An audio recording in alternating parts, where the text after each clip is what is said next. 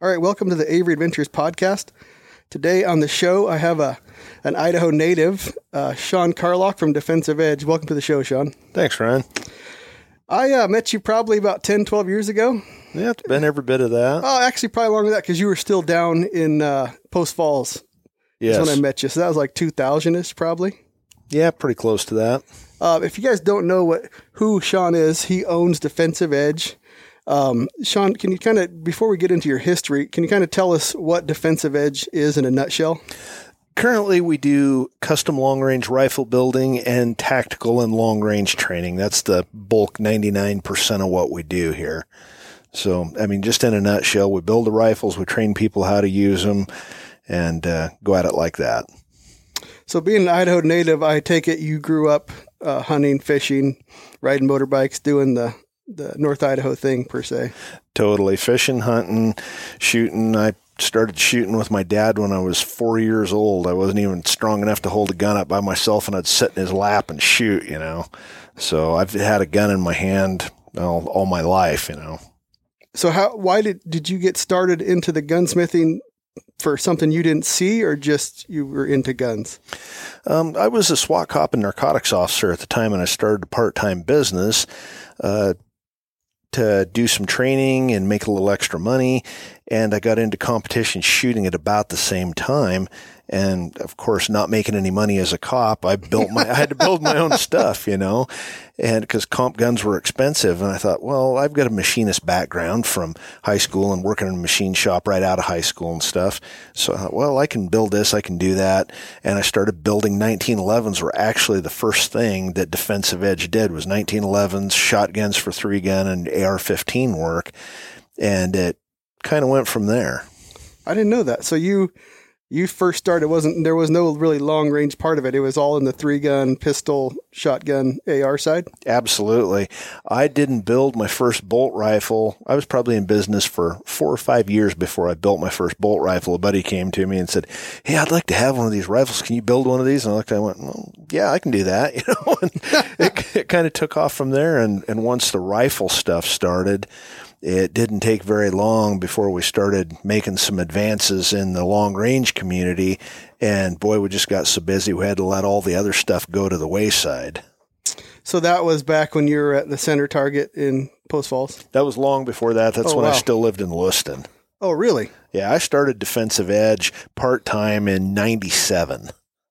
Okay. And then, And then I retired from law enforcement in 2000, early in 2000, and went full time with Defensive Edge. and then you moved up towards Coeur d'Alene. Yep, we moved up here to Coeur d'Alene in 2003. When did the the long range hunting side kind of kick in for what you guys were doing? Well, it was kind of funny because I've been long range hunting since, oh, the late 80s, early 90s. That was always a thing for me, but I didn't know anything about what a good gun was. Of course, we didn't have anything. We didn't even have laser rangefinders. We had those old ranging reflex split image deals, you know, that were good for plus or minus 50 yards at a thousand and that kind of stuff. So we didn't even know what we didn't know at that point, you know. What scopes were you using then? Were you holding over or were you dialing? We were dialing. I, I started dialing right away. I mean, we did a little holdover when you were shooting four or five hundred yards, but boy, to get past that, we had to figure out how to dial up, and we used Leupold uh, Mark IV tactical scopes. This was in the late 80s, early 90s. Yeah, this had been around eighty-eight or eighty-nine when I got my first good dial-up scope. So you you were a little ahead of the curve then. A little bit. That I didn't know that either. That's interesting. So early 2000s, you you figured out that uh, there might be a uh, awakening coming, I guess, for the long range hunting community, and you jumped into actually building custom rifles. Then I'd like to say that I could foresee all that coming, but in the end, I was just lucky. you know, that was always kind of my thing. I, I was a sniper on the SWAT team for a long time, and that background helped a lot, obviously. Of course, being able to go to sniper school and, and do things basically the Marine Corps way. And, uh, it kind of, it kind of changed, modified it from there to what worked for hunting the best. In that time period, what what rifle were you? What caliber rifle were you shooting in the early 2000s for long range? in my first serious long range rifle in the early 90s in 92 when idaho was completely full of elk and there was not a wolf to be seen I had a Remington 700 Sendero the first year they came out in 7 rem mag and a Leupold 3.5 to 10 tactical with target knobs on it. And I'd have swore right then it'd never get any better than that. In the beginning, I guess. in the beginning, for sure. So you kind of you're kind of the guy that everybody goes to and kind of pioneered the 338 edge. Can you tell us what was the what was the draw to it? Well, the draw to it was the first precision rifle I built for my friend that I was telling you about was a 308 Winchester, and of course it's ballistically challenged as we all know. Uh, boy, I want to build something that's really a hitter, something that'll go some big distance, has some horsepower, fold an elk in half, you know. And I knew I wanted something in 338 but I didn't know what. 338 Lapua brass at the time was really expensive. It was, mm-hmm. there were few factory guns chambered in it. You know, the Sako TRG was really the only thing available at the time. And I got to looking at the 300 Ultra Mag case. I mean, the minute it hit the market, uh, mm-hmm. uh, boy, if you neck that out to 338, that's brass you can afford. It fits a regular bolt face. I can build it on a 700 and we'll, we'll build a few guns. Boy, I had no idea had no idea what it was going to turn into. No, I, I, how I found you was on a basically on a 338 Edge, some kind of forum or something that talked about three. I was like, what the hell is a 338 Edge? and then there was a picture of you holding the rifle. What, like, what did it give? What did it give over? You know, the seven rem mag. I mean, what, what was? okay, I'm going to shoot an elk at 700 yards with a seven rem mag, or I'm going to shoot a three or the 338 edge at an elk at 700 yards.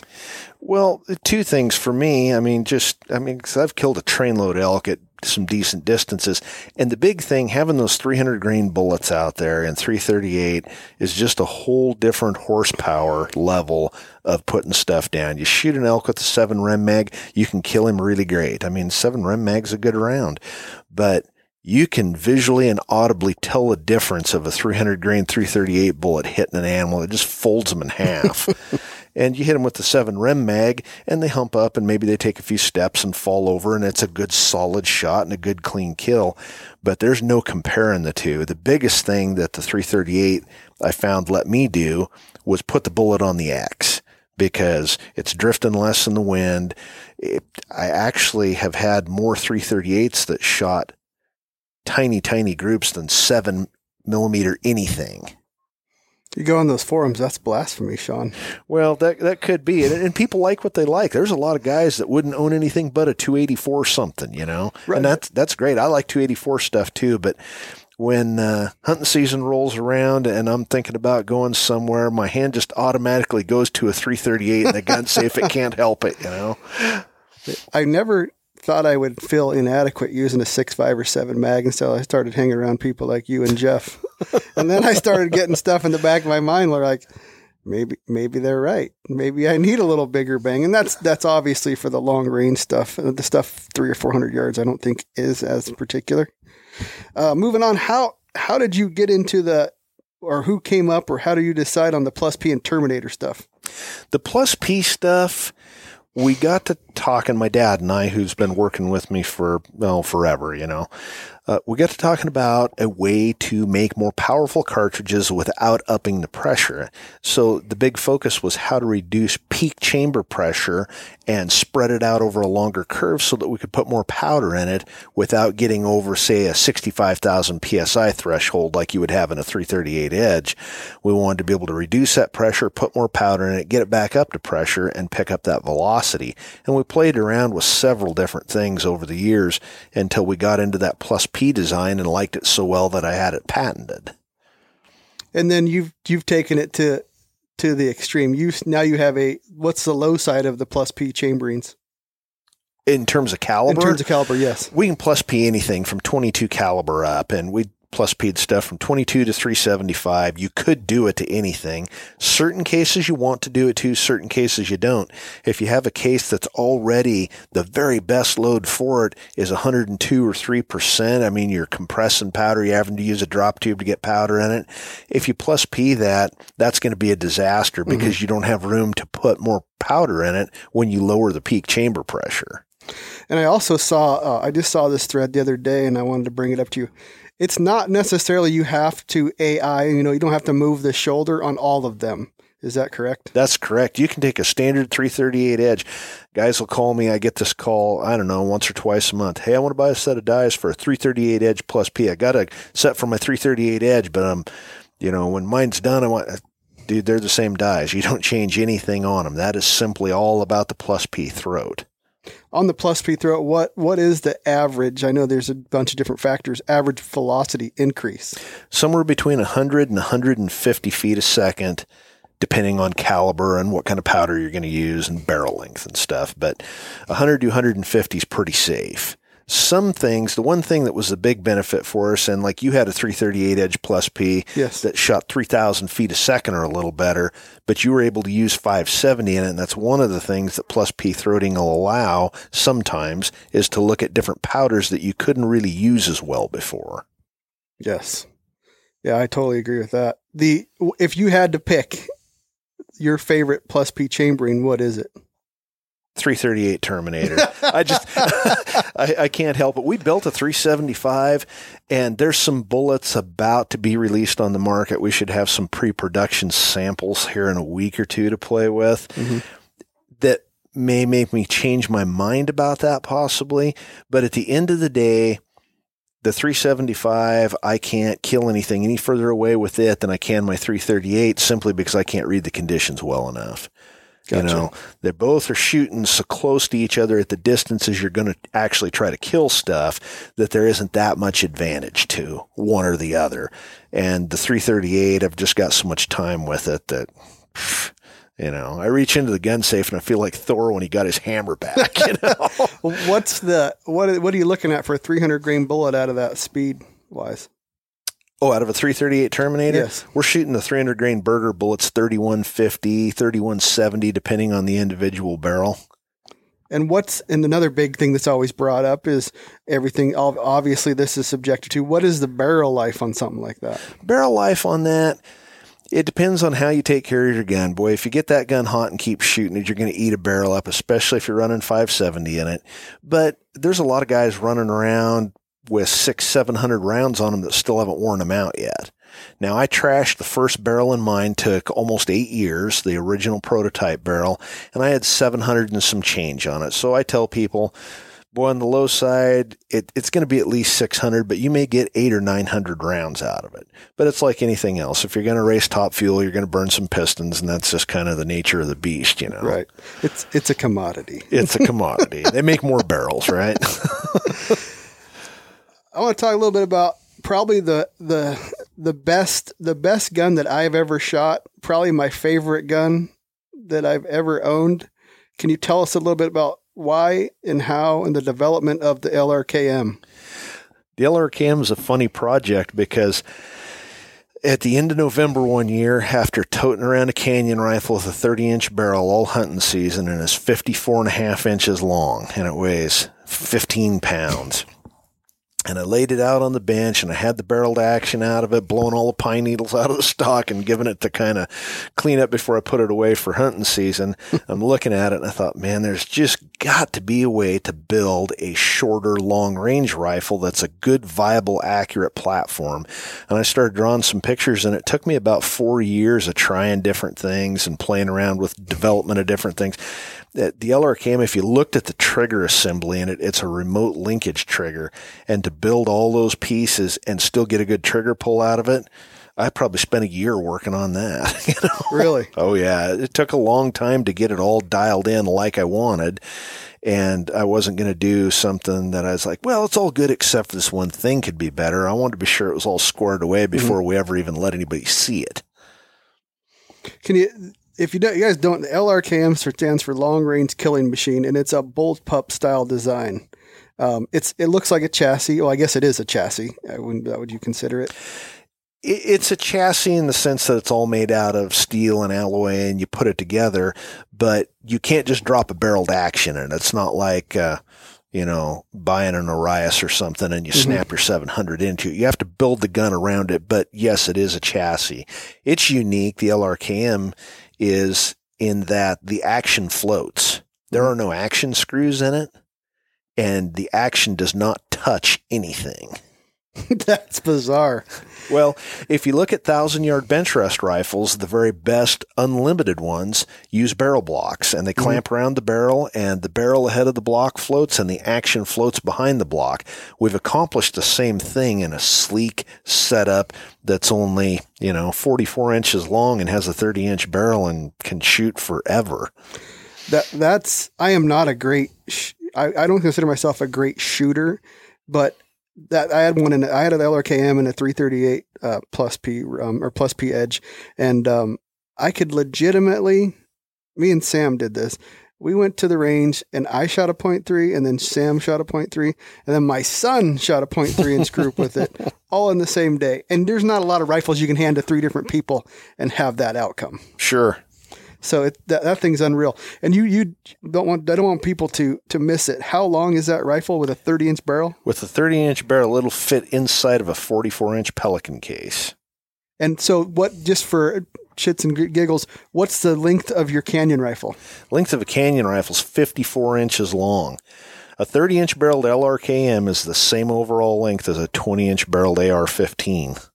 Yeah, people need to let that sink in. So you can throw that in a backpack. Throw you know, get on a bike, get on a horse, tramping through the brush. You're not going to have any of that stuff sticking over the top of your head. Nothing at all. And did you offer those in all the chamberings, Terminators, standard, all the calibers?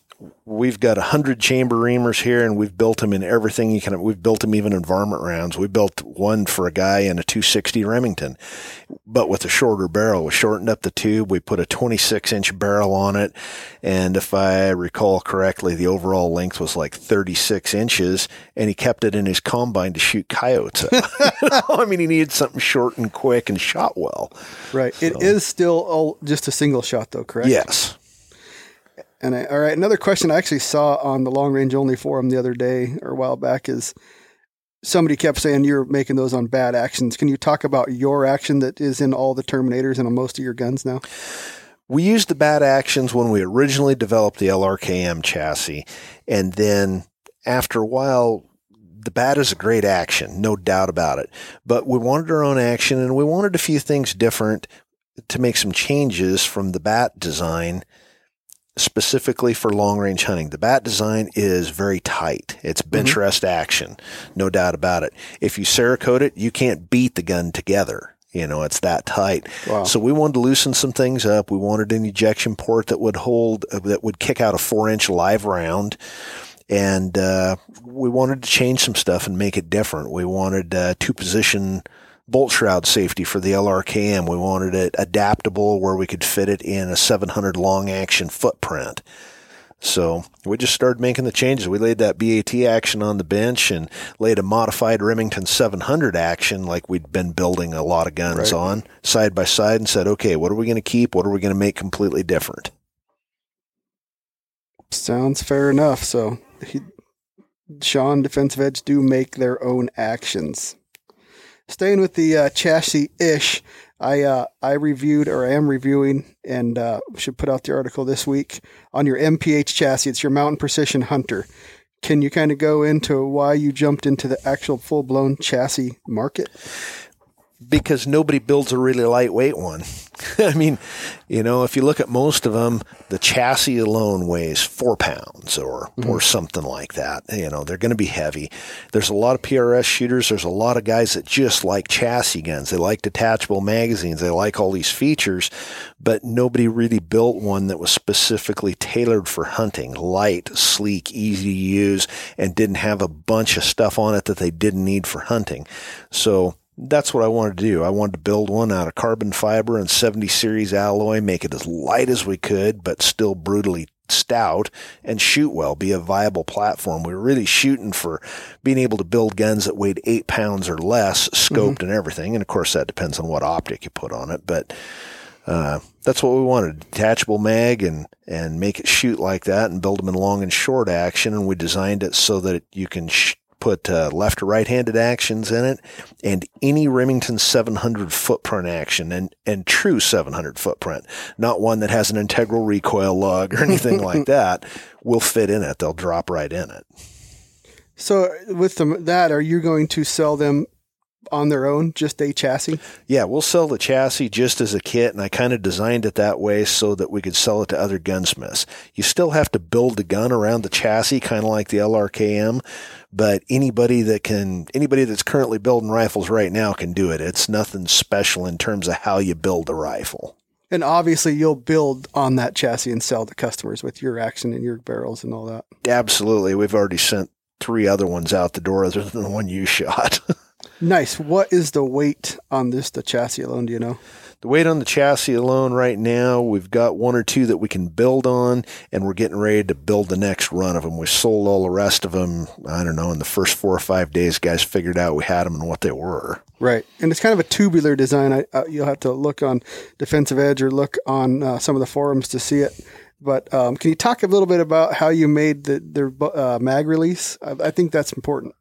The mag release, I'm not a big detachable mag guy, and most of the guys that have talked to me about building guns know that because I'm like, oh man, I just most of them I've seen rattle too much. They you hit them on something, hit the release on something, especially if it has one down on the bottom of the trigger bow. You catch it on something and puke all your magazine and ammunition out on the ground and yep, stuff. I've been there. So I wanted something that was a little more field proof than that. So when I designed this, we put a mag release on each side of the chassis that you have to pinch one with the index finger, the other with the thumb at the same time mm-hmm. for the magazine to come out. When you do that, it falls right in the palm of your hand and we could run less pressure on it because you have to push them both. You lay it over on something and push one of them, the magazine doesn't fall out. I'll have to admit, when I first got it, I was cussing you a little bit. I was like, son of a, and but the more I used it and shot it, the more it became kind of a habit of how to do it. Sure. And it didn't take any more time. But that first couple times, I'm like, man, if I see it, if I got to reload, I'm like cussing you, man. You wouldn't be the first guy to cuss me for something. but no, after, like literally after I I hunted with it. I hunted with it quite a bit, and then uh, had my wife shoot it. And a few after a couple times using it, you kind of get used to how it pulls out. All right. Um, all right. If you're gonna uh, if you're gonna build long range rifles, you're gonna have to probably teach people how to shoot long range rifles. Can you talk a little bit about your classes and DVDs? We've been teaching long range shooting classes since about oh four or five. I've three, four hundred students through classes, and we do uh, a number of military classes for tier one operators and big distance shooting. It's just something we started doing. We teach certain aspects of long range shooting that nobody else teaches that I know of. The big mm-hmm. one, and of course, byproduct of living here in the mountains, we teach how to read wind blowing over terrain features, and most people don't most people are working off of a flat range and that's great. You got to start there, you know. Mm-hmm. But when you get up in the mountains, there's some things that are specific to mountain shooting that most people don't get exposed to. So we've had pretty good success with that. We built our DVD that we're currently selling mm-hmm. as as a refresher to give to people in the classes, and it turned out that it sold pretty well, you know. So yes. um, had a lot of positive response on it. Um, ironically, the number one DVD that we sell more than all the rest of them put together is our reloading DVD. And I had no idea that that would be a big thing. I built that so that I could spend less time on the phone explaining to people how to do stuff with the dies we're building for them, you know. I think that the the reloading side of it and I read obviously I'm online a lot. It's like there's people think there's some kind of voodoo in reloading. And there's it's really not. But I think people are so worried about dumping that powder in there and putting their face next to the rifle and pulling the trigger because I see the same questions come up. And you're right, reloading is a very hot topic on your classes, do you guys have uh, levels, or can, can somebody come in and is it a week long? Is it a day long? How do your classes run? We've got two basic different classes. We've got a 300 class and a 400 class. The 300 class is basic. Everybody that takes their first class with us has to take that class. It's three days long. We camp out in the woods. We've got cots and pads and wall tents and a Dutch oven chef that cooks all the meals, and it's a good time. It's, I've had met a lot of really great guys that come out to take that class. And then when they've completed that, then they come back. They'll come back sometimes and take that class mm-hmm. again, or they'll take the 400 class. And the 400 class is more of a hunter's class. We do all the same kind of shooting, but we spend a lot more time shooting off a tall bipod with rear stick, shooting over your backpack, doing a lot more field position shooting, and then shooting in some more unique places, some really steep uphill and downhill where we can, that kind of thing. But we still take, I get every year a guy says, now you only take four people in these classes if I bring three of my buddies and we come out, can we have our own class and can we change a little bit of what you're teaching? Absolutely. We do custom classes all the time. Guys that come out and say, Hey, we want to do this and this and this. Can we have that in three days? And for us four guys, sure, book it up. You know, it's no problem. I heard you have like an 80 inch TV screen out there. Is this true? That's not 80 inches, but it's pretty good size. We take that out to do the classroom portion of the uh, of the presentation right off the bat when we're going through minute of angle and how to use it and all that kind of stuff and show some video clips. But one of the things that we've really come to like it for as a, a training tool is when we're shooting big, big distance, two, 3,000 yards, we'll hook up our 40 power video camera to it and use it as a giant spotting scope. We get everybody back behind the TV. And then a lot of people have trouble seeing a dust cloud from an impact and realizing that the bullet didn't always hit right in the center of the dust cloud. Gotcha. You know, so we can talk about it. We can point stuff out. We can back it up and play the video over if we're recording it, and everybody gets to see it. It's not just one guy looking through a spot and scope. That is that probably is pretty pretty good learning tool. You can point out exactly what's going on. Yeah, I was eh, some of the stuff that has I've accidentally stumbled into have just turned out to be great great training tools. We started using 22s at long range uh, eight or nine years ago, and we we took them because we got rained out one day of a class. One whole day we lost to a group of guys from Canada, mm. and, and, they were okay with that because we can't control the weather. But like, man, we got to be able to do something, you know. And I said, what if we get some really great 22s and do some little drills and stuff? Even you can almost always see 50 yards, right? Well, then we got to playing around with them and started stretching them out to two, three hundred yards and stuff. And that is such a great way to get guys started because if they have trigger control issues, if they don't understand how to set the PA, you can't burn up a 22. Guys can shoot and shoot and shoot and shoot, right. put hundreds of rounds through them and get some quality training in before we even get on the big guns. What 22s are we using? We're using CZ 452 varmints, the heavy barreled ones. Gotcha. And then we've got Leupold Mark IV tactical scopes on them so we can dial them up. We can show them how to box test stuff. We go, hey, this is what happens when you cant your rifle and make them shoot with the gun cannon so they can see just how much difference it makes because that leaves an impression they don't forget instead of just telling them, don't cant the rifle. See, Shawn, you're ahead of the curve again because now the 22s are long range 22s are in the, the fad. Well, again, I just kind of stumbled into it. I was lucky about that, you know. Better be lucky than good. That's right. all right, there's a let's go through a few questions on this questions I see all the time on forums and online is how how lightweight can you go with a thousand yard rifle and still have the forgiveness? still be able to hit your target for the for the average person because the problem you'll, you'll have is you could probably go out and I've seen you on video. I've talked to you about it before. You could go out and shoot 1800 yards with a pretty dang light rifle. For the average person and I don't want to turn this into that 1400 yards out of the box bullshit I want to what do you think is the lightest weight magnum rifle you can go and shoot a thousand yards with if you're going to go hunt elk with it later on? You can build a six pound rifle that'll shoot a thousand yards they're very difficult to shoot because they're light rifles. I think most guys are better served with a gun with a rifle and scope combination that weighs eight or nine pounds. You know, if you're going to go lighter than that, then you have to be realistic about your abilities. If you're going to take a gun, if you're going to get a Kimber a Mountain Ascent that weighs, what do those things weigh? Five pounds or something. They're just insanely yeah. light and put an optic on it that only weighs 14 ounces or something, you're just going to have to realize that unless you're a phenomenal shooter, you might be limited to five or 600 yards because they're just harder to shoot. Right. You know, you take a guy that can hold three quarters of a minute or a minute with that light gun and put him behind a canyon rifle that weighs 15 pounds, he's going to be shooting under half a minute just because the gun doesn't hardly move around while he's trying to manipulate the trigger. Right uh, that bring this kind of off topic, but it brings me up. You shooting offhand at what, like two thousand yards with the LRKM, and doing pretty damn well. Well, I've I've always been decent at shooting offhand. the LRKM, the balance point of it is right squarely between your hands. So it's kind of cheating compared to other heavy guns that are real nose heavy. Right. But most people, uh, just didn't spend any time shooting small bore when they were kids, offhand 22, 50 foot competition kind of stuff.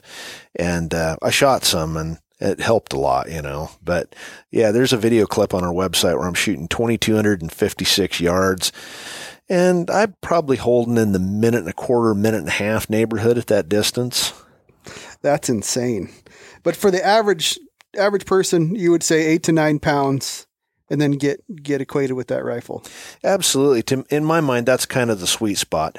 It's expensive to build five and a half or six pound rifles. Mm-hmm. Really expensive. And at the end of the day, I think most people would rather pack a pound or two and have a thousand yard rifle than to pay a ton of money and have a 600 yard rifle. I don't know about you, but I could lose two pounds easy enough. just- you know, I mean, so I was just going to say that I hit the treadmill for a few weeks and be fine. there you go. So All right. Um, this is another question that actually was brought up. Every everybody has a certain barrel. What what barrels do you prefer? Would you say barrels is one of the most important factors factors on a accuracy of a rifle? I'd say that the barrel is absolutely the most important part of the rifle. You know, all other things being kind of equal, the quality of the barrel is everything. Uh, predominantly, we use Hart barrels. That's our go-to barrel. If it's, they don't build a barrel that's over 30 inches and they don't build certain calibers, but if Hart makes it, that's our go-to barrel. Now, if somebody says, Hey, I want a benchmark or Hey, I want a Krieger, or I want, there's a, a number of good barrels we're happy to use, but Hart's just kind of our go-to barrel. If we need one for an LR cam that's 34 inches, a 34 inch 375 barrel for a 375 Terminator, we get those from Krieger because we like the Krieger barrels and Hart doesn't make one like that. Gotcha. Uh, optics, and we're talking mostly the rifle scope. What optics do you prefer? I'm a Nightforce guy through and through. I've got a Nightforce of some kind on every long range rifle I own. And and it you can nitpick as much as you want. What have you seen with other scopes that makes you go back to a Nightforce? Is there anything that you've seen that's detrimental or just not consistent that you keep going back to a Nightforce? You can't hurt them.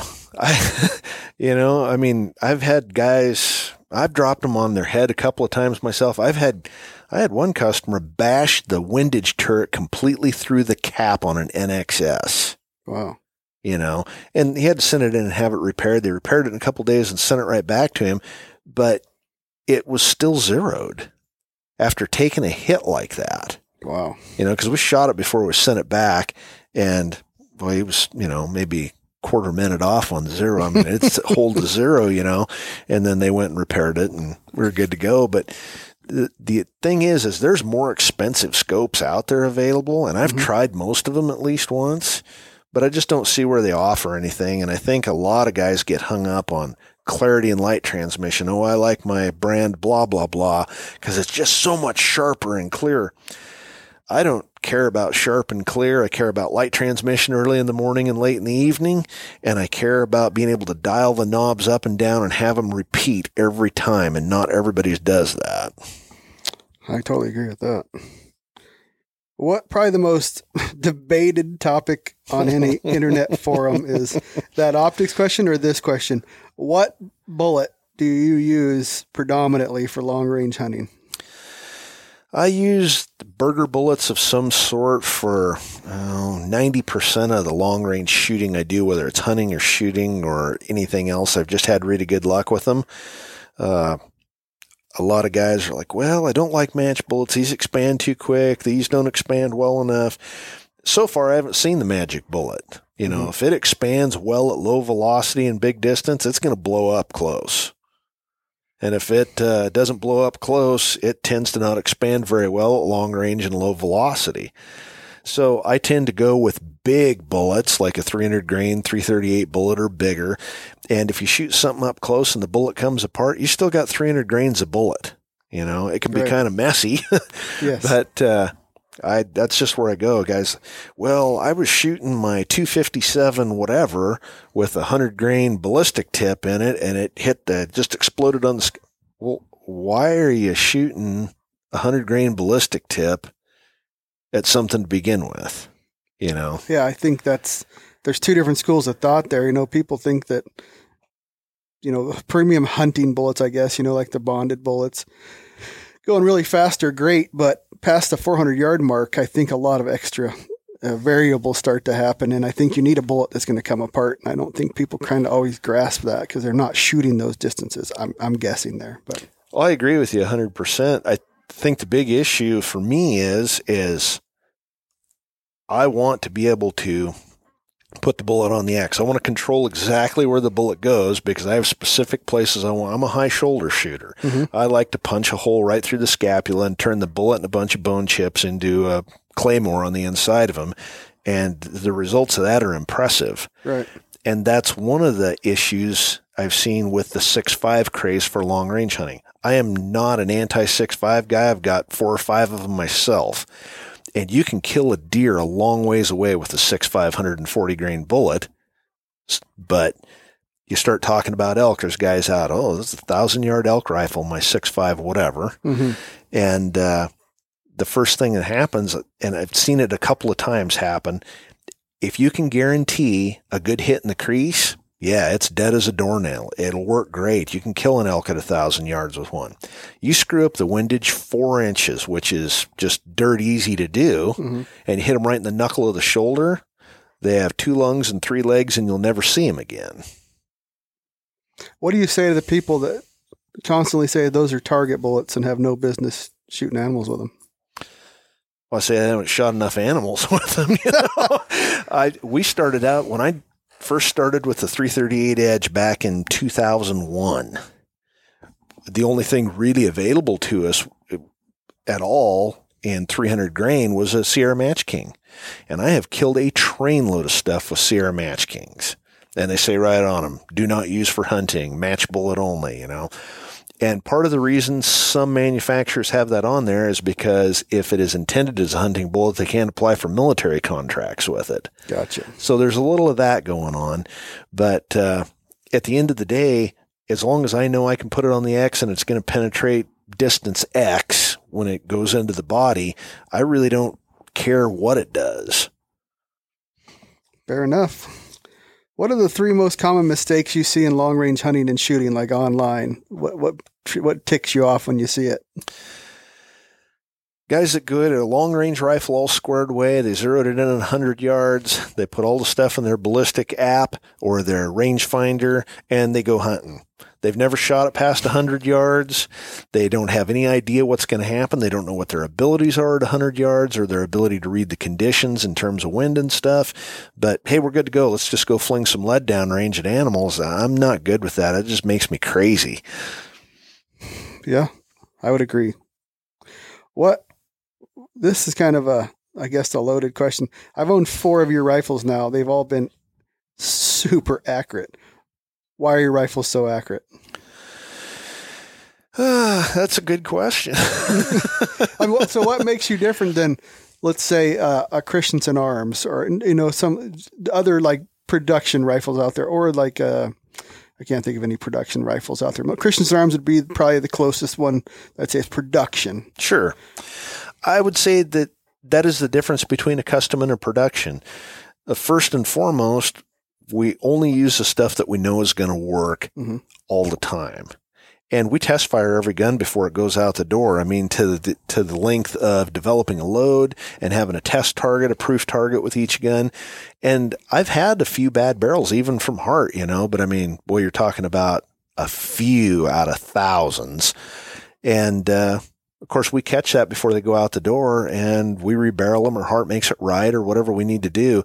But every gun that goes out the door is going to be shooting under half a minute or else it isn't going to go out the door. And to be honest with you, we haven't built one that shot as bad as half a minute that went at, that we were going to sell. If the barrel, if there's something wrong with the barrel, it's just horrible and you rebarrel it, or mm-hmm. they just shoot little bug holes. And that's one of the reasons we use them is we just had such good luck getting them to shoot. Yeah, and I think it's you know two. I mean, I don't really. I've never built a rifle in my life, obviously, but I think it's just two of you guys are the only two touching the rifle. You've been around thousands of rifles. You know, it's no secret sauce. You're just putting the right things in the right places. No, I'd love to tell you that hey, we got this super secret recipe that we do and and nobody else can do it. And if you want something to shoot like that, you got to come to us, but that's not the case. I think you just have to pay good attention to detail and you have to use good components and it's really not any more difficult than that. Yeah, I would like to say that in all custom rifles, but I'm in I'm in a business where I see and shoot a lot of custom rifles, and I've had a whole lot of issues with other custom rifles, and the four you have built for me, there was no issue out the gate. I guess the thing is, is when I go and shoot your rifle, I already know in the back of my mind they're going to shoot straight. When I uh, when I have shot other rifles, it's I have to work a load up and I have to keep tinkering at the load. It seems like with your rifles, and I'm not blowing smoke up your butt because I'm sitting here podcasting with you. I load what I want almost. I go shoot it, and it's a half minute or better, and that's not normal to me. Right, and and some of that just you know, um, I, don't know. I think it's back to the using the good components. I I think there's a good combination of everything. I've seen guns built by good, reputable guys, guys I know that are friends of mine, even mm-hmm. that you get a good barrel, a good action, a good this, a good that. And sometimes you can come up with really great components, but in a bad combination mm-hmm. and they're finicky and they just don't work real well. And you got to clean. I, I don't like cleaning guns real well. and guys, guys, oh, you know, this thing shoots great, but I got to clean it every 15 to 20 rounds if I had a gun with a barrel on it that you had to clean every 15 or 20 rounds to keep it shooting good, I'd take it off there and use it as tomato stake. You know, I mean, that, that's useless to me. So I think after years of putting them together and going, okay, this combination just works good together. Right. And sometimes you stumble into a great combination. Sometimes you got to work at it. But once you find a, a, recipe like that, boy, I try to stick with it pretty, pretty tight as much as we can. Anyway. Have you had a rifle or a caliber that is finicky? Uh, not too much. Uh, the finicky part of guns seems to have a lot more to do with bullets. Gotcha. You know, the Berger bullets, in my opinion, and I use them, and I like them a lot. Uh, they're finicky. They're really sensitive to overall length, um, and that's how we tune our loads by adjusting overall length. You can take a Sierra Match King bullet and about throw it across the shop at the case, and it's going to shoot good. you know, they you just don't have too much trouble making those shoot, but they don't expand as good. They don't have as good a BC, and and and a few things like that. You know, they're still a good bullet, but uh, yeah, you know. On the cleaning, what is your philosophy on cleaning rifles? Oh, I don't, and I, this this this causes me a a lot of debate with people, and it's okay. People can do what they want, but I've had rifles, a number of them, not just one. I've had a number of rifles that we had a seven short mag shop rifle and we rented it out in all kinds of classes and stuff. And the barrel finally gave up at 2,500 rounds hmm. of 180 grain Bergers through it. Wow. 2,500 rounds and never cleaned that gun one time from the day we built it to the time we retired it. You're kidding me. Nope. And it just kept firing that same about half inch. Oh, easily under half easily. inch. We rented that thing out to probably a hundred people. And wow. uh, I mean, that gun sold more guns for me than you can imagine because people just shoot, oh man, this thing's great. It's a 14 pound, seven short mag. It has no recoil. It shoots like a million bucks. And, and we never did anything except, you know, blow the dirt out of it, you know, wipe the bolt off once in a while, make sure it was in good running order, but never had a patch down it, never had any solvent down it. That's incredible. So yeah. a lot of guys are fanatical and I won't say clean freaks, but I was brought up, hey, you shoot your guns, you go to the range. When you get home, you clean them. That's just what you do. Mm-hmm. But if there's something to be accomplished by that, great. You know, if they're starting to copper foul or accuracy starting to open up, yeah, I'd clean it, no problem. But if it's still shooting good, what do you accomplish by cleaning it? Right. If you clean it, you have to go foul it so that it's all ready to have a good solid field shot in it mm-hmm. when you're ready to go. So you've put it right back where it was before you cleaned it and accomplished nothing this uh, talking to you just brings up more and more questions. So I got I got a couple more and we're done. But I, I, see this all the time. What's your thoughts on cold bore? Is it cold bore or cold bore shooter? Uh, I don't know. Um, I don't. I don't have problem with cold bore shots being out of the group. No. I've seen cold bore shots in certain barrels run a little different velocity, but I, I don't see them out of the group too often. I think the cold bore shot for most people is an issue of clean barrel, dirty barrel. Guys that go out and clean them and don't foul the bore before they put the gun away hmm end up with a clean bore and a shot out of the group. Now that it's fouled, then we shoot a group. And it isn't so much of a cold bore issue as it is a clean barrel, dirty barrel issue. Well, now, some guns I've seen will just, they'll, they'll shoot that first shot out of the group, but that's mostly, I've never seen that in a custom barrel. Mhm. That's always been in a factory gun of some kind. Gotcha. What What's your thoughts on? Because I hear this all the time, and I don't I don't really know what to think about it. Well, my gun shoots at hundred yards, but it falls asleep at three and four hundred and won't group, but then it groups at eight hundred. what, what What's your thought process on that? Well, bullets don't spread apart and then magically come back together. That just doesn't happen. Um, a lot of people get bit by not understanding how to adjust the PA on their scope correctly. And you see it a lot of times with scopes that do not have a PA adjustment on them. Most of them are factory set for 200 yards. Well, this gun won't group worth a damn at 100 yards, but at 200 yards, the bullet's going to sleep and it's doing all this other tappy crap. and, and then it just shoots really good. You know, shoots better at 300 yards than it does at 100. Well, that, that's not true. Again, bullets don't spread out and then magically come back together like they have a homing device in them. It doesn't work like that. Most people just don't either don't have a PA adjustment or don't understand how to adjust the PA. And then when they get out there and the PA's off, it opens up their group. So when they get out, the further away you get, the less sensitive that adjustment is. The toughest place to set your PA is like at 50 to 100 yards. That does make a lot of sense. Um, another question: You are a full blown gunsmith. People can send you their pieces, and you can put them together. Oh, absolutely. We'll do just barreled action work. We'll just put our, our muzzle brakes on anyway. Um, we're a little busy to put on everybody's muzzle brakes, but we put our, any parts we sell, we'll put on. If you've got a 700 action laying around, you say, Hey, I just, I want a new varmint barrel in my 700 action. Can you square it through it and put a, a 243 barrel on it? You bet. No problem. Well, Shawn, I'll uh, quit wasting your time. I appreciate you coming on. You can find all this stuff at defensiveedge.net. Is there any place else people can contact you? You want them to contact you? Oh, they're welcome to contact us at the shop or send us an email. Either one, no problem. And that's defensive. It's gunsmith at defensiveedge.net. Correct. All right. Thanks for coming on, Shawn. Not a problem, buddy.